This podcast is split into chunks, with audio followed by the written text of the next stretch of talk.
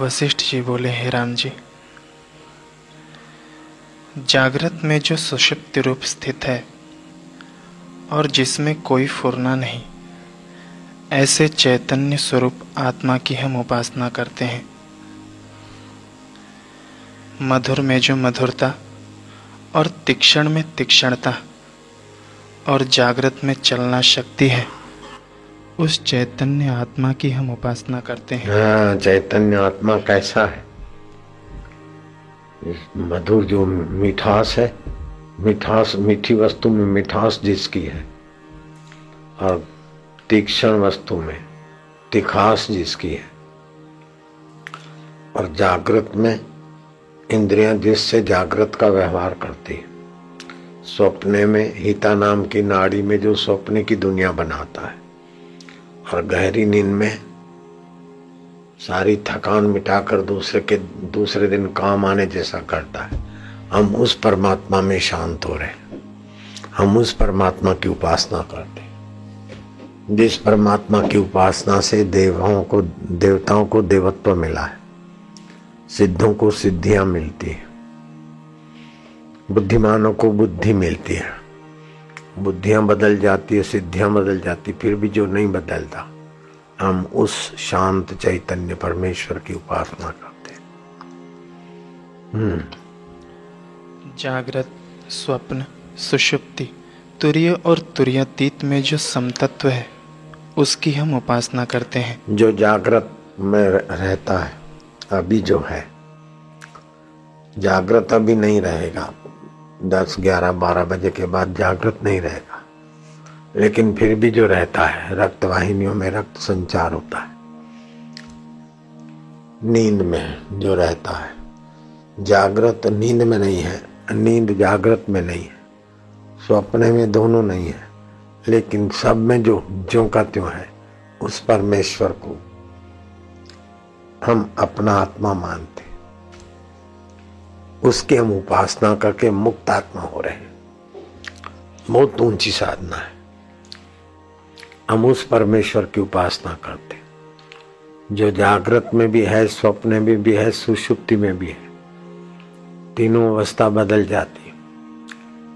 मधु में मधुरता, तीक्षण में तीक्षणता, जिसकी सत्ता से है। सूर्य में प्रकाश जिसका है, चंद्रमा में शीतल चांदनी जिसकी जल में रस जिसका है, अग्नि में तेज जिसका है, वायु में स्पर्श जिसका है, आकाश में अवकाश जिसका है, हम उस ब्रह्म परमात्मा की उपासना करते आधा घंटा रोज ध्यान करना ही चाहिए। पढ़ो। हे राम जी, जैसे बालक अपनी परछाई में भूत की कल्पना कर भय पाता है और जब विचार कर देखता है, तब भूत कोई नहीं। सब भय दूर हो जाता है। वैसे ही आत्मा के अज्ञान से। अंधेरे में ये भूत है, चोर है, क्या है? कल्पना करके व्यक्ति भयभीत होता है। जब ठीक से प्रकाश डालता है तो ठूठा है, न भूत है, न चोर है, न साहूकार है, न तपस्वी है। ऐसे ही आत्मा का अज्ञान से ये अपना है, ये पराया है, ये ऐसा है, ये ऐसा है। ये सब कल्पनाओं में तपे जा रहे मरे जा रहे ऊँचे विचार से ऊँचे कर्म, साधना से ऊँचे विचार, सत्संग से ऊँचे विचार, ऊँचे भाव ऊँचे भाव से ऊँचे कर्म, ऊँचा फल। ऊँचे फल को भी ऊँचे में ऊँचा ईश्वर को दे दिया तो ईश्वर ही फल स्वरूप मिल जाएगा। ईश्वर मिले तो अनंत फल। तीर्थ नाए एक फल, संत मिले फल चार। सतगुरु मिले अनंत फल, कहत कबीर बीजा। ईश्वर में टिक जाओ तो फिर ये देवता, फलाना ढिंगना किसी की ज़रूरत नहीं है। ईश्वर में टिकने की कला आ जाए तो बस हो गया। फिर ये टूना, ये टोटका, ये फलाना, ये तांत्रिक मान, कोई ज़रूरत नहीं है। ये ऐसी ऊँची साधना है। हे राम जी, जब जनक ने आत्मगीता उच्चारण करते हुए सिद्धों से सुना कि पहला सिद्ध बोला कि यह दृष्टा जो पुरुष है और दृश्य जो जगत है, उस दृष्टा और दृश्य के मिलाप में जो बुद्धि में निश्चित आनंद होता है और इष्ट के संयोग और अनिष्ट के वियोग का जो आनंद चित्त में दृढ़ होता है, वह आनंद आत्म तत्व से उदय होता है। हेलो कितना साफ़ बता दिया भगवान की एड्रेस। नव सिद्ध आपस में साधना विषय बात कर रहे थे। राजा जनक एकांत में, अरण्य में गए। तो सिद्ध पुरुष आपस में सूक्ष्म रूप से, आपस में वार्ता कर रहे थे। जनक ने सुन लिया। तो हम उपासना करते हैं। जो दृष्टा और दृश्य के मेल से आनंद उपजाता है, उस आनंद स्वरूप की हम उपासना करते हैं। दृश्य है गुलाब। दृष्टा है। मन। मन का दृष्टा, बुद्धि। बुद्धि का दृष्टा, हम। हम का दृष्टा कौन है? चैतन्य। तो ये गुलाब है दृश्य और चैतन्य है दृष्टा। इनके मेल से आनंद उपजा तो वो आनंद जहाँ से उपजा, उस परमेश्वर के हम उपासना करते। ये तो रोज आनंद उपजता है। तो गुलामी चली जाएगी, फिर फूलों की ज़रूरत नहीं रहेगी। ऐसे ही आनंद में रहे। ऐसी वस्तु है दृश्य। और जीव भी है दृश्य। लेकिन उनकी चेतना जहाँ से आती है, वो दृष्टा। तो दृश्य और दृष्टा के मेल से आनंद उपजता है, स्वाद का रोज उपजता है। दिन में दो तीन बार तो स्वाद लेते ही हो खाने पीने का। तो वो आनंद जो मज़ा आता है, मज़े का मूल स्वरूप आत्मा की हम उपासना करते वो साठ हज़ार वर्ष वाला भले दंड बैठक करता रहे तुम पार हो जाओगे। ये ऐसी ऊँची साधना है। रुचि नहीं है साक्षात्कार। हम्म। दूसरा सिद्ध बोला कि दृष्टा दर्शन और दृश्य को वासना सहित त्याग करो। जो दर्शन से प्रथम प्रकाश रूप है। और दूसरे सिद्ध ने कहा ये दृष्टा और दृश्य से जो आनंद आता है, वो तो ठीक है, लेकिन दृष्टा, दर्शन और आनंद लेने की जो वासना है उस सब का त्याग करोगे तभी उसमें टिकोगे। और ऊँची बात आ गई। हम्म।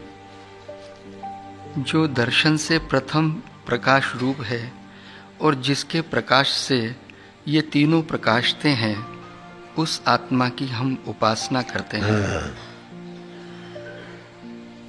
दृश्य का दर्शन हुआ, लेकिन दर्शन के पहले भी है न जानने वाला। दर्शन नहीं है, उसको भी जान रहा। दर्शन हुआ, उसको भी जान रहा, और दर्शन से आनंद उपजा, उसको भी जान रहा। हम उसकी उपासना करो तो दृष्टा दर्शन और आनंद की वासना अथवा आनंद की गुलामी भी चले जाएगी। स्वतः आनंद के मूल में टिक जाएँगे। स्वतः आनंद का मूल ही अपन है वास्तव में।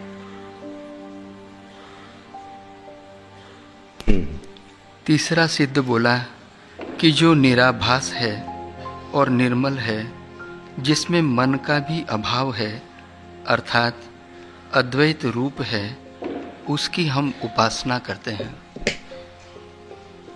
इससे पढ़ो। तीसरा सिद्ध बोला कि जो निराभास है और निर्मल है जिसमें मन का भी अभाव है। निराभास है निर्मल है और मन का भी अभाव है। ये जगत आभास मात्र है और अपनी वृत्ति से भी सब भासता है। तो जो भासता है वो आभास से भासता है। आभास क्या? चैतन्य का आभास अंतकरण में पड़ता है। आ, उससे वृत्ति निकलती है। उससे सब भासता है। वृत्ति की भासमानता के सिवा कुछ दिखेगा नहीं। रात को सो गए गहरी नींद में। तो वृत्ति की भासमानता नहीं रहेगी।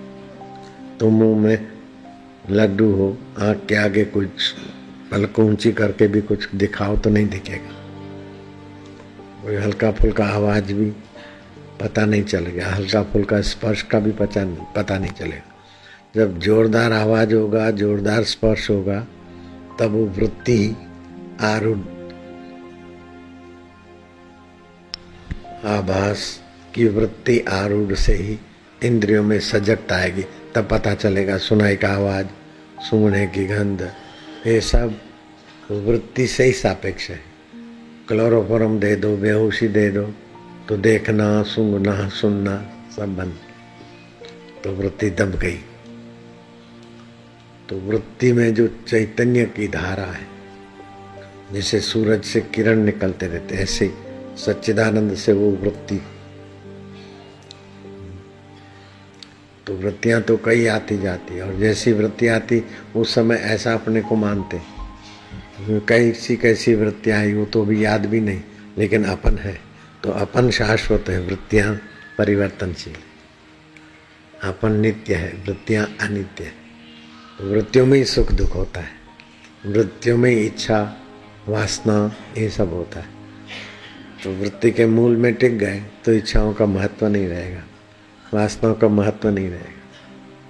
तो जीवन मुक्त होगा, जीवित जीव मुक्तात्मा होगा। अभी वृत्तियों में फंसे, इसीलिए दुखी होते अथवा सुख की भावना से भटके जा रहे बड़ा होने की भूत गुस्सा है।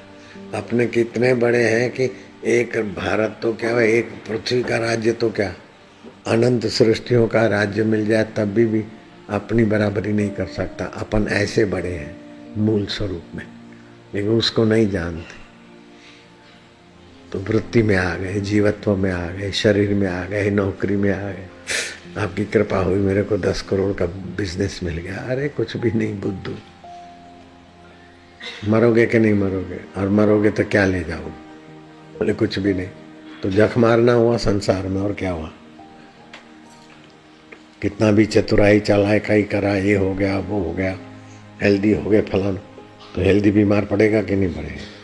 बूढ़ा होगा कि नहीं होगा? मरेगा कि नहीं मरेगा?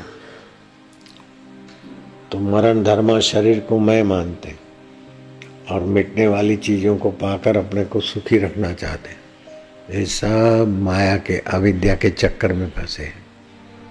कोई हाल मस्त, कोई माल मस्त, कोई तूती महना सुए में, कोई खान मस्त, पहरान मस्त, कोई राग रगिनी दोहे में, कोई अकल मस्त, कोई शकल मस्त, कोई चंचल ताई हासी में। एक खुद मस्ती में खुद माना वो पर, ब्रह्म परमात्मा का आनंद। खुद अहम की मस्ती नहीं, खुद माना वो खुदाई से। एक खुद मस्ती बिन और मस्त सब, बंधे अविद्या फांसी में। कोई योग मस्त तो कोठरी में बंद हो गए बड़ा अच्छा लगा, बड़ा आनंद आया, बड़ा अच्छा। लेकिन वो कोठरी में बंद करके आनंद आया ना। बंद रहो, ठीक है, लेकिन आनंद कहाँ से आया? उसमें नहीं टिके तो कोठरी मिली तो आनंद कोठरी से बाहर गए तो फिर गड़बड़ पति पत्नी अनुकूल हुए तो आनंद, लेकिन नहीं हुए प्रतिकूल। और पत्नी मरेगी कि नहीं मरेगी? पति मरेगा कि नहीं मरेगा? जिस चीज़ का उपभोग करते वो नष्ट होगी कि नहीं होगी? तो आनंद कहाँ टिकेगा? नश्वर के आधार से जो आनंद आता है, वो आभास है और मूल आनंद में पहुंचो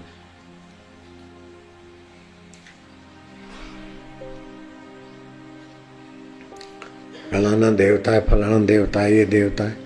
देवता को विग्रह नहीं होता है। मंत्र के उच्चार से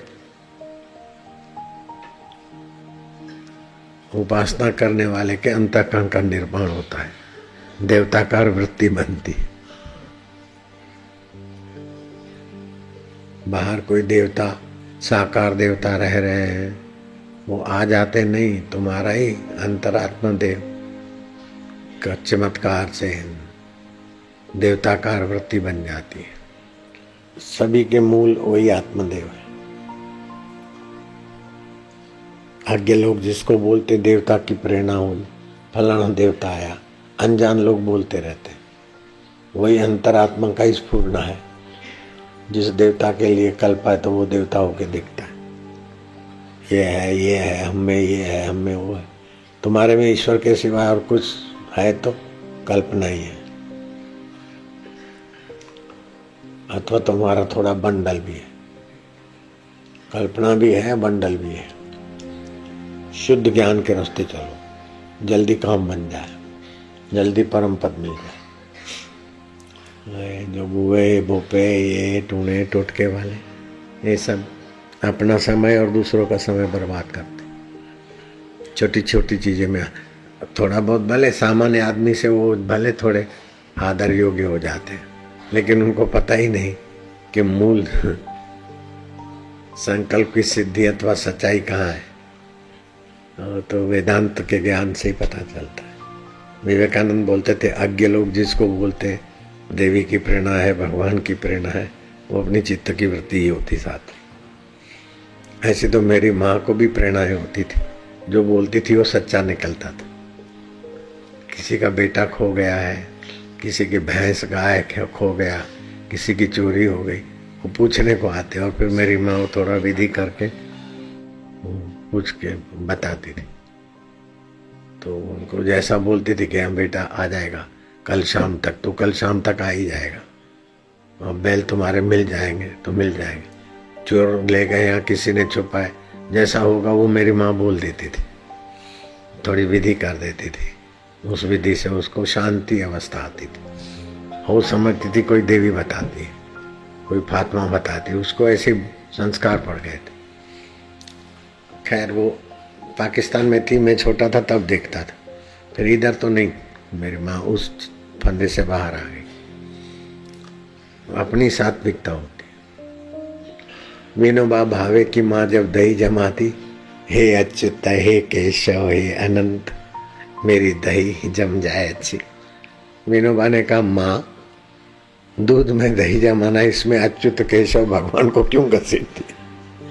दही तो डालने से, दूध में से दही बनना है। इसमें अच्युत केशव अनंत। मेरा दही अच्छा जमाना। भगवान कोई दही जमाने आते बोले, विनु विनोबा चाह विनोबा भावे, जब माँ के आगे तो विनु ही थे। विनु भगवान ही तो दही जमाते ना। दूध में दही का जामन डालने से दही जमता ये व्यवस्था किसकी है? भगवान की है ना। तो भगवान का नाम लेके दही जमाते तो देख अच्छा नहीं जमता। खट्टा भी नहीं होता पानी भी नहीं छोड़ता। दही तो अच्छा जमता है। हाँ, माँ दही तो अच्छा हो तुम्हारे हाथ का अच्छा है। तो बोले मेरा हाथ में क्या है? मेरे हाथ में जब भगवान को पुकारते तो भगवान का हाथ भी होता है ना। विनिया तुझे पता नहीं। अब विनिया जब विनोबा भावे हुए, और हलचल में, जेल में चले गए, और दही बोले तो दही जमाने लगे। बोले, मैं बड़ी सावधानी से दही जमाता था। फिर भी कभी खट्टा तो कभी जमे, नहीं तो कभी पानी छोड़े। मेरे माँ के हाथ का दही जो जमता था, वास्तव में भगवान के नाम का प्रभाव वाला था। विनोबा बाबे बोलते थे, विनया थे तो नहीं पता चला, जब विनोबा भावे बने तब पता चला कि माँ सब भोजन भोजन कर ले भगवान को, फिर सोते समय, हे अच्युत, हे भगवान, कुछ भी गलती हो गई तो माफ़ करना। मैं तुम्हारी शरण हूँ। हे अनंत, हे ऐसे करके झर झर झर झर आँसू बहते थे मेरे माँ के आँखों से। आँसू बहते थे। दिन भर काम करके फिर रात्रि को भगवान की पूजा वूजा में बैठ के तो भगवान को बोलती मेरे से तो गलतियाँ हो जाती है। मैं क्या करूँ? मैं तो तुम्हारे ऐसे जो भी भाव से तो मेरी माँ के आँखों से आँसू आँसू आते एक दिन मैं छड़ी से घर के घर का जो स्तंभ होता है ना पिल्लर बिल्लर पिल्लर को पीट रहा था तो बोले, इसको क्यों मारता है? इसमें भगवान नहीं है क्या? है विन्या छोड़ ऐसा न कर। तो जड़ चेतन में भगवान देखने की सदबुद्धि आ गई। विनोबा भावे की माँ को जब ऐसी माँ हो तो फिर विनोबा भावे। संत बन जाए तो क्या बड़ी बात है? चलो। जो वैराग्य और विचार से संपन्न चित्त है वही आत्मदेव को देखता है। हाँ, वैराग्य और विचार। संसार का राग, आकर्षण नहीं हो और शुद्ध विचार है, वही आत्मदेव की उपासना में सफल हो जाता है। आत्मदेव को पाना सर्वोपरि भगवान कृष्ण को पाया, राम को पाया वैंकुट में जाके रहे, फिर भी गिरने का भय रहता है। आत्मज्ञान के बाद कुछ नहीं। ब्राह्मी स्थिति प्राप्त कर कार्य रहे ना शेष मोह कभी ना ठग सके, इच्छा नहीं लवलेश। आत्मज्ञान के सुख के आगे दुनिया के सुख की इच्छा क्या रहेगी? पूर्ण गुरु कृपा मिली, पूर्ण गुरु का ज्ञान। फिर आगे का तुम समझ लेना। आगे का तुम समझ जाते हो। हम्म। हे राम जी चौथा सिद्ध बोला कि जो दृष्टा और दृश्य दोनों के मध्य में है और अस्थि नास्ति दोनों पक्षों से रहित प्रकाश रूप सत्ता है और सूर्य आदि को को भी प्रकाशता है, सूर्य को भी प्रकाशित करता है। सूर्य को भी उसी से मिलता है जिससे तुमको मिलता है। माँ का दूध जिससे बनता है उसी से तुम्हारी रोटी का खून भी बनता है। कैसा है वो? सूर्य को भी एक सेकंड में पचास लाख टन हाइड्रोजन सूर्य खा जाता है। ये सारी पृथ्वी का हाइड्रोजन गैस पचास लाख टन एक सेकंड में। तो एक मिनट में कितना हुआ गिनो? दो मिनट में एक करोड़ टन। तो तीस करोड़ टन एक मिनट में। तीस करोड़ टन हाइड्रोजन एक मिनट में तो घंटे में कितना खाता और फिर बदले में देता भी उतना ही है। कैसी व्यवस्था है? उस सच्चिदानंद की सूरज को ये खुराक मिले बदले में आग दे। लकड़ी को ये है अग्नि को ये खुराक मिले पत्थर का कोलसा मिले तो अग्नि दे और अग्नि से फिर ये बने। कैसा सिद्धांत जमा दिया सच्चिदानंद ने।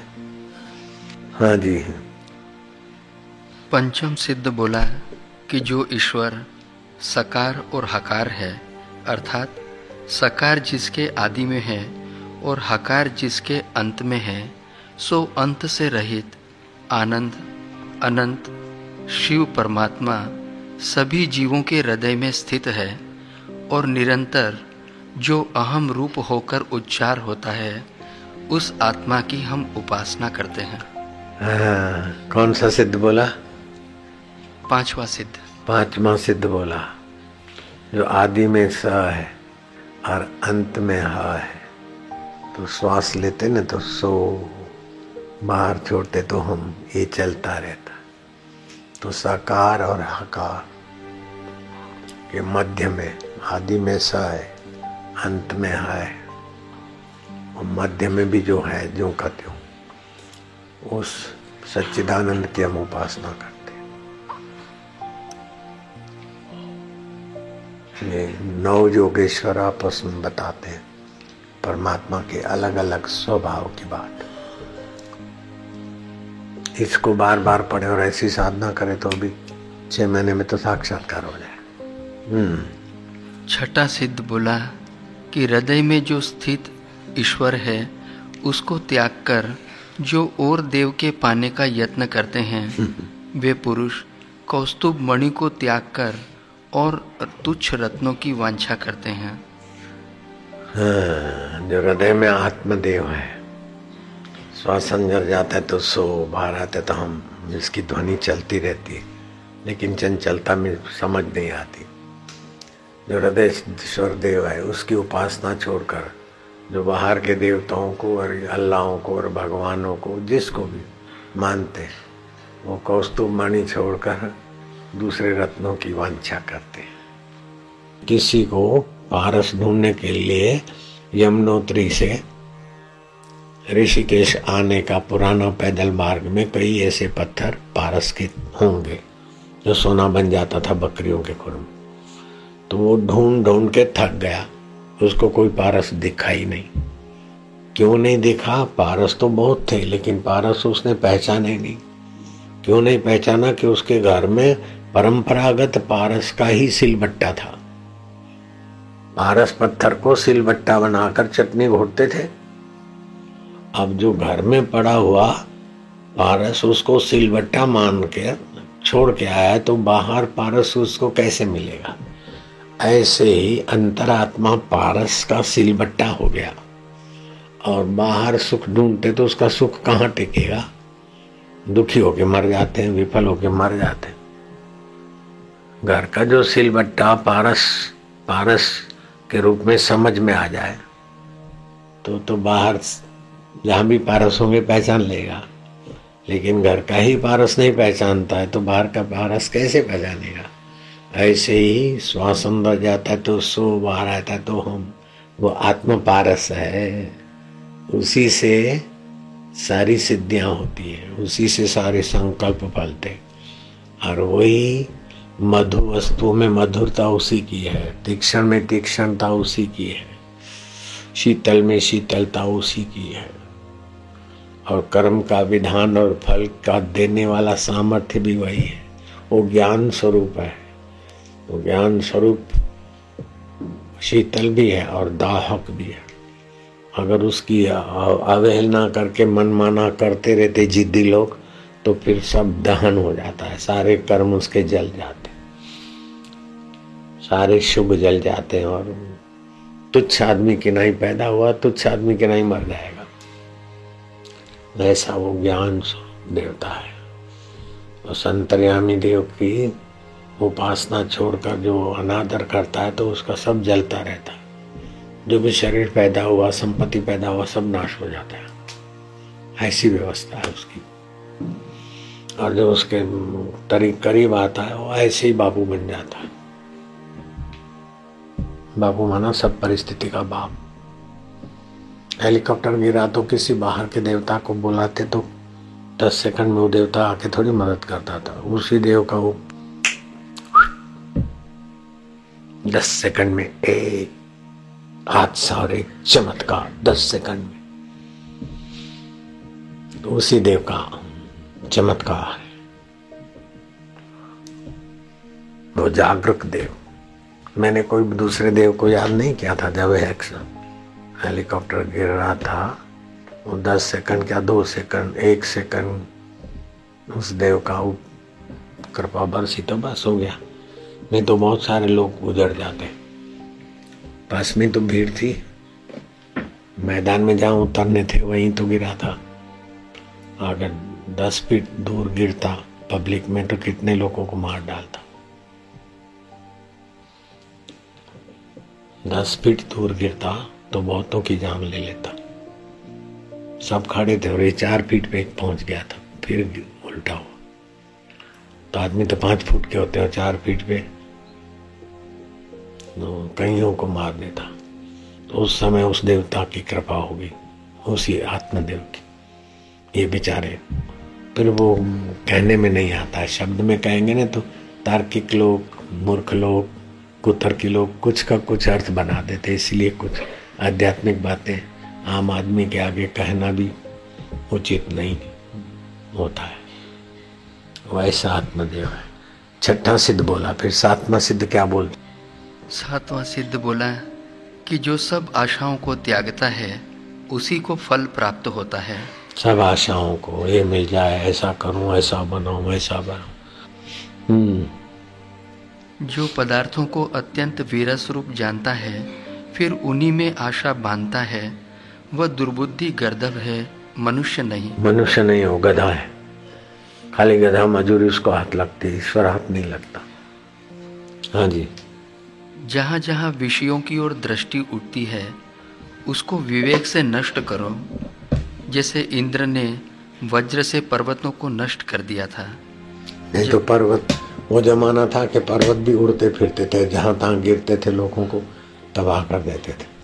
फिर इंद्र ने वज्र से पर्वतों के पंख काट दिए। जैसे गरुड़ है पर्वत का है।